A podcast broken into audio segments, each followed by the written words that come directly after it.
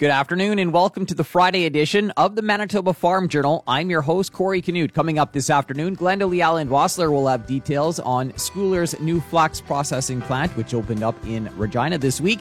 Up first, in today's country comment, we'll get a cattle market update from Brian Perillat with Canfax. The latest farm news and market numbers all coming up over the next 60 minutes. The time now is 12 o'clock. Here's a look at our local news. Good afternoon. You're listening to the Manitoba Farm Journal. Brian Perillat with Canfax took part in a webinar yesterday, giving a cattle market update. Here's a bit of what he had to say. Want to start off with uh, again another obvious kind of situation, but it's uh, talking about the drought and dry weather. You know, we're well aware of what happened in Western Canada, but uh, you know the United States continues to struggle.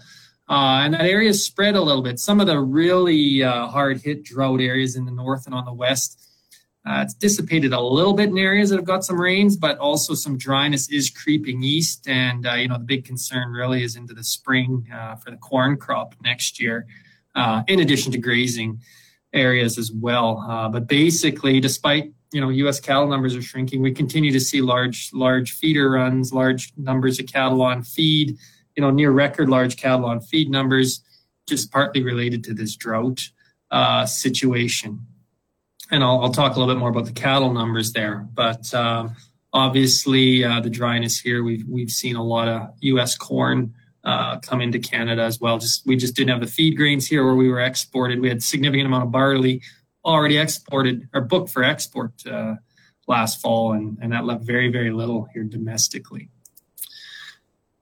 in terms of so you know we talked there i started out you know the challenges we've seen over the last couple of years almost of uh, covid and uh, uncertainty in the marketplace and restaurants being closed and tourism and all sorts of travel restrictions uh, hitting hitting the economy i guess you could say. Uh, one of the the bright spots of through all of this has been beef demand. Um, you know we don't we don't have Canadian cutout values, but if you're looking at this chart here with just uh, the red line, you know that's from January to December, and that red line is 2021, and we had absolutely incredible beef demand through COVID, despite um, uh, restaurants being closed or limited capacity. Uh, you know we've we've seen huge demand. Um, if, if you look at this, the green line, 2015, 2014, that's when we had some of the highest, previously the highest uh, cutout prices.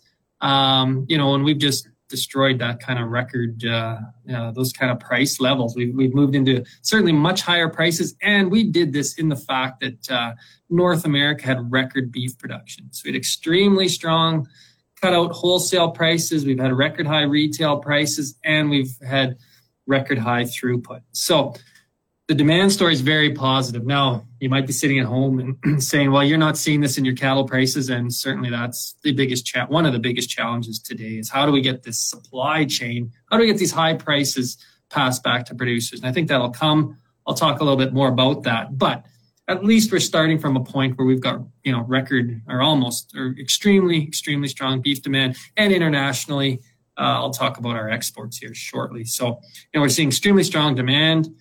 Uh, and then the red line, and then in the second chart here, it's got the we're comparing uh, beef prices relative to pork because usually there, there's a bit of an elastic band, but those two prices usually stay at a similar proportion of, you know, beef's two and a half, three times the price of pork. And again, despite those extremely, extremely high beef prices uh, last summer, if you look at the ratio of beef to pork, it really was within the realm and even lower than some of the past years. So what that says, it's not just beef demand, it's overall meat demand, it's red meat demand. Um, you know, we've strengthened sort of to the higher end of the range in terms of beef relative to pork, but again, meat demand is very strong. And, you know, I just like to kind of keep bring that up because often we hear of the challenges of you know consumers want plant-based meats or animal welfare environmental concerns all these kinds of things that we often get uh, headlines uh, but ultimately uh, producers are paying or producers consumers are paying up for beef and uh, red meat and, and demand remains strong.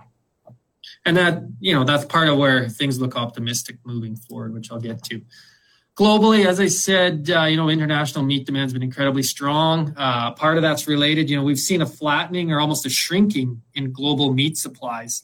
in you know African swine fever, where you know decimated the Chinese hog herd, and China had almost has almost half the hogs in the world. Um, you know that that rippled through global meat markets, not just pork markets. So we've seen incredible demand to, from China for beef. They become the world's biggest beef importer, and that supported overall global prices. And as you can see, you know, 2019, 2020, we shrunk. We bounced back in 2021. Uh, China's recovered their pork production quite fast. We've seen a little bit of expansion in beef uh, production, or had, I guess. Um, but again, looking at 2022, we're seeing another pullback. Uh, you know, we haven't seen, you know, we don't globally for the last 50 years, I think, I'm not sure, there's maybe been once that we've seen two years in a row of shrinking global meat supplies. Uh, and that's hence supporting these very strong meat prices. Uh, again, 2022, another potential pullback. You know, the U.S. hog herd, European hog herd, seeing some shrinking, beef pulling back uh, ever so slightly as well. And again, when we see these extremely strong grain prices, we generally see a stalling in in meat production. And here we're actually seeing uh, potentially a bit of a pullback in global meat production again related to these higher feed grain costs or feed costs overall. So that also supports, you know, positive price influences moving forward. That was Brian Perillat with CanFax giving a cattle market update. A look at what's happening in the markets this afternoon is coming up. Good afternoon. I'm Corey Canute. Over 500 people took part in this week's two day virtual agronomy update out of Alberta. Retired soil scientist Rigas Karamanos expects with the drought, there will be a tremendous amount of residual fertilizer in the soil. Dry means that if you were to do a soil test lab, you will realize there is a tremendous variability in the nutrients, and especially when it comes to nitrogen, the nitrogen variability in the soil increases dramatically. Poor crops, of course, do not use nitrogen. And of course, there is uh, no nitrogen movement, so expect to have stranding of the nitrogen in the top uh, inch or two of the soil. He also recommended producers make sure they have a soil test done so they know what they're working with this spring. And the United States has been talking about the possibility of using canola for renewable diesel. John Driedger is vice president of Left Field Commodity Research. That's something that's very much on our radar, and, and so you know it is one of those, and, and as so many of these things are, you know, it's it's uh, uh, you know legislation and policy and and and uh, sort of a regulatory dynamic that creates an element of uh, let's just say uncertainty. uh, in regards to do laws get passed, what do they look like, and that sort of thing. But but certainly, it's one of the things that's on our radar is the potential for uh, for demand for canola oil to, to increase substantially out of the U.S. Uh, depending a little bit on what those biofuel policies look like and and if and when they pass. That was a look at today's farm news. I'm Corey Canute.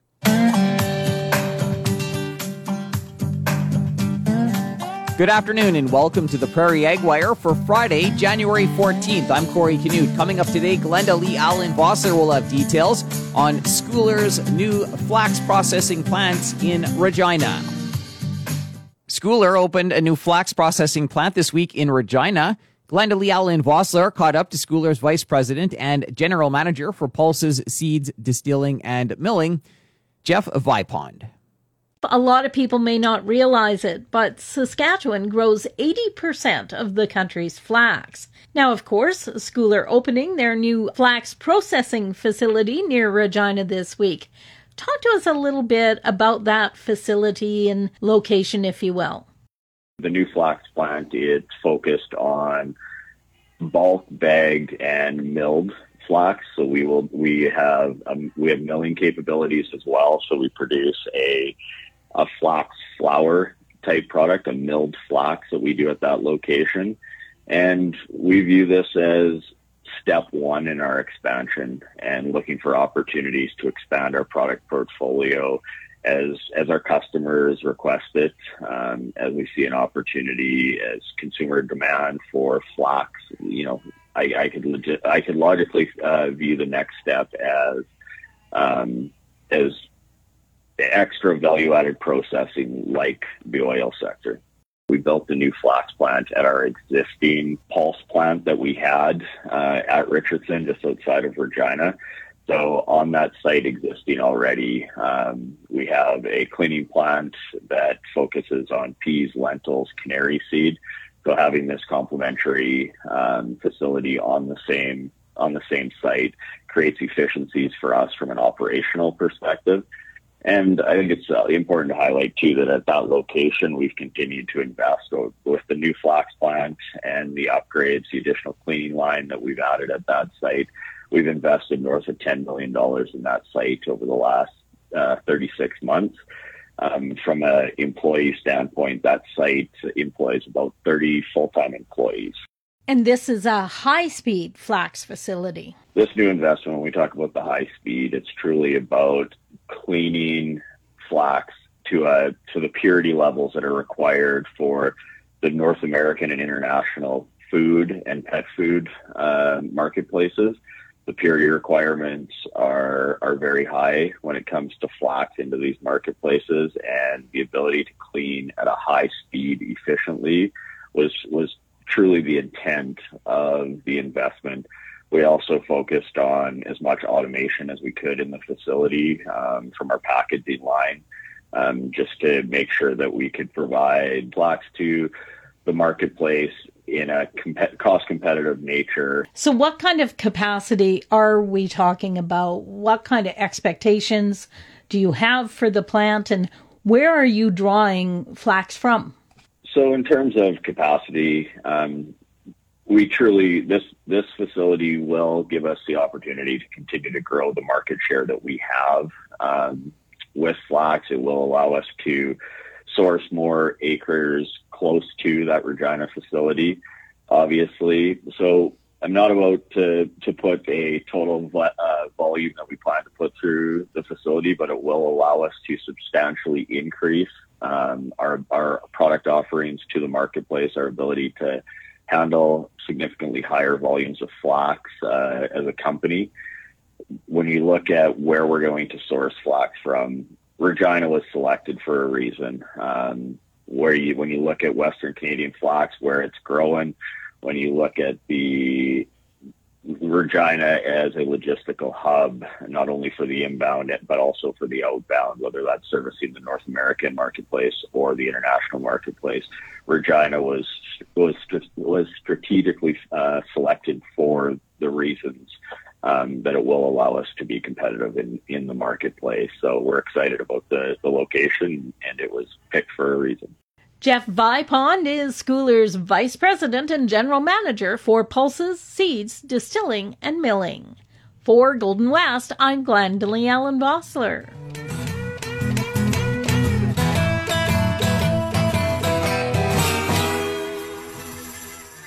The G3 Grow Beyond Scholarship is returning again this year.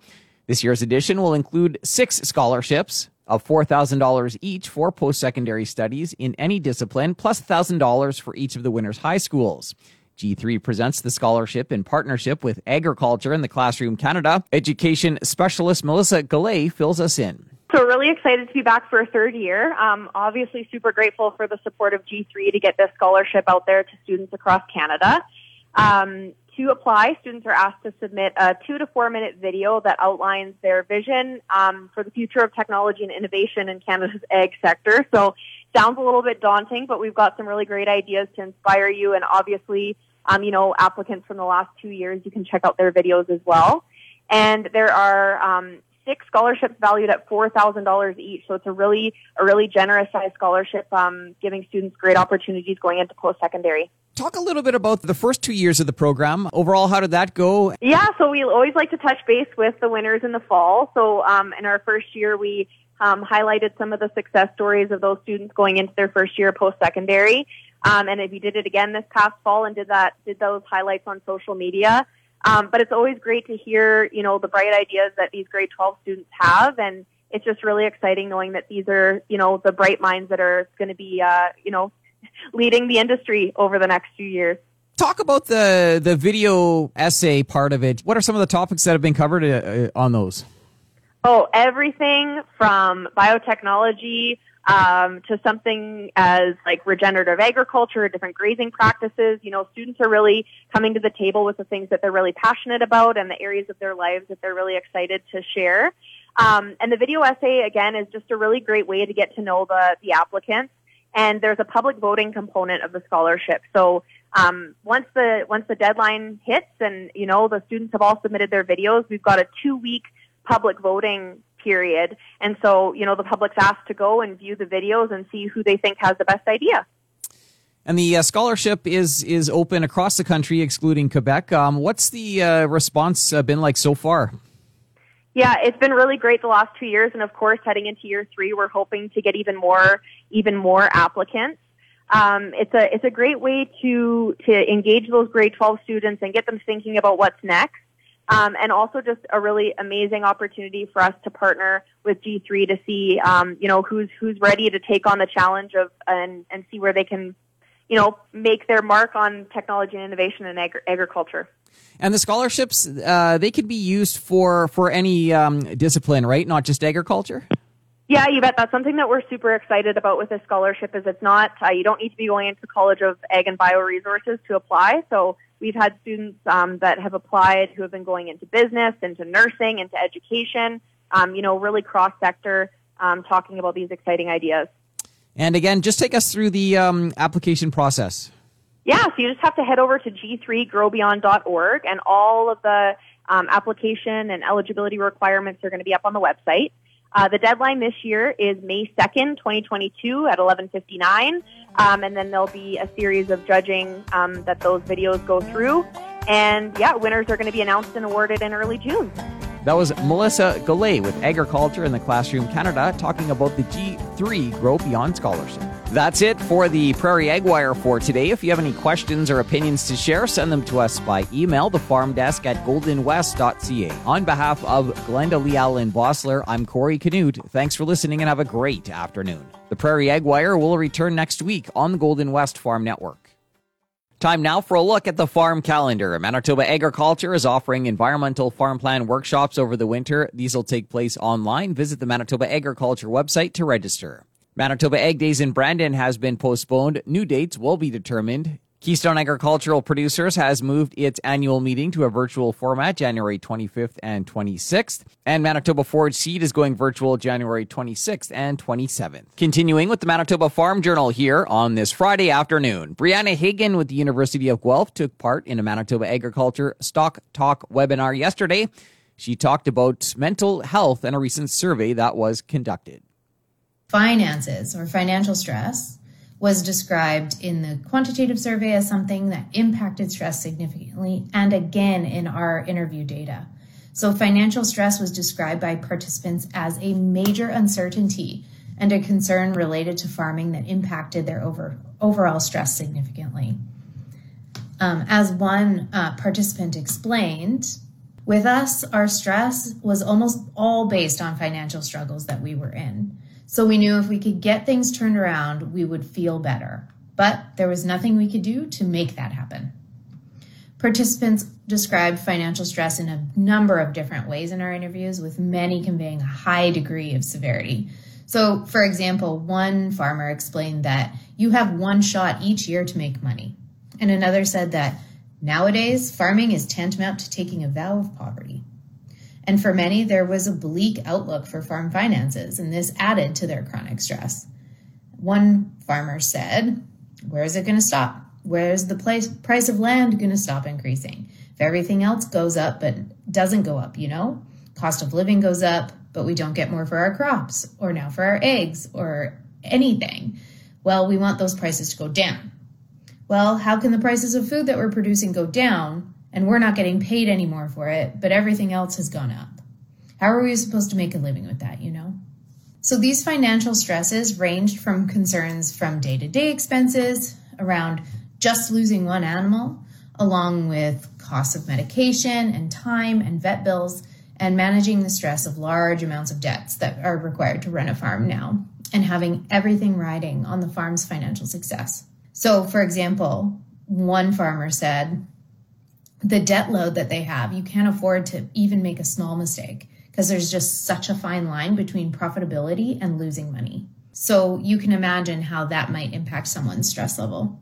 Livestock farmers talked about how financial stress came from the fact that raising livestock required financial flexibility because animals aren't widgets.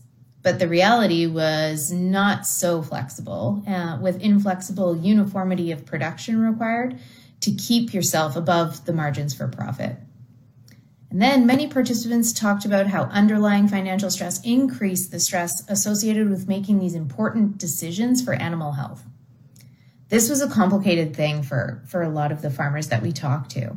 So one farmer said, There's what the market demands force you into and what you know is right, and trying to do the best job that you can for the animals that you're working with, but also being realistic about what you have to do just to make it work financially. So you can understand how that might ultimately impact someone's mental health.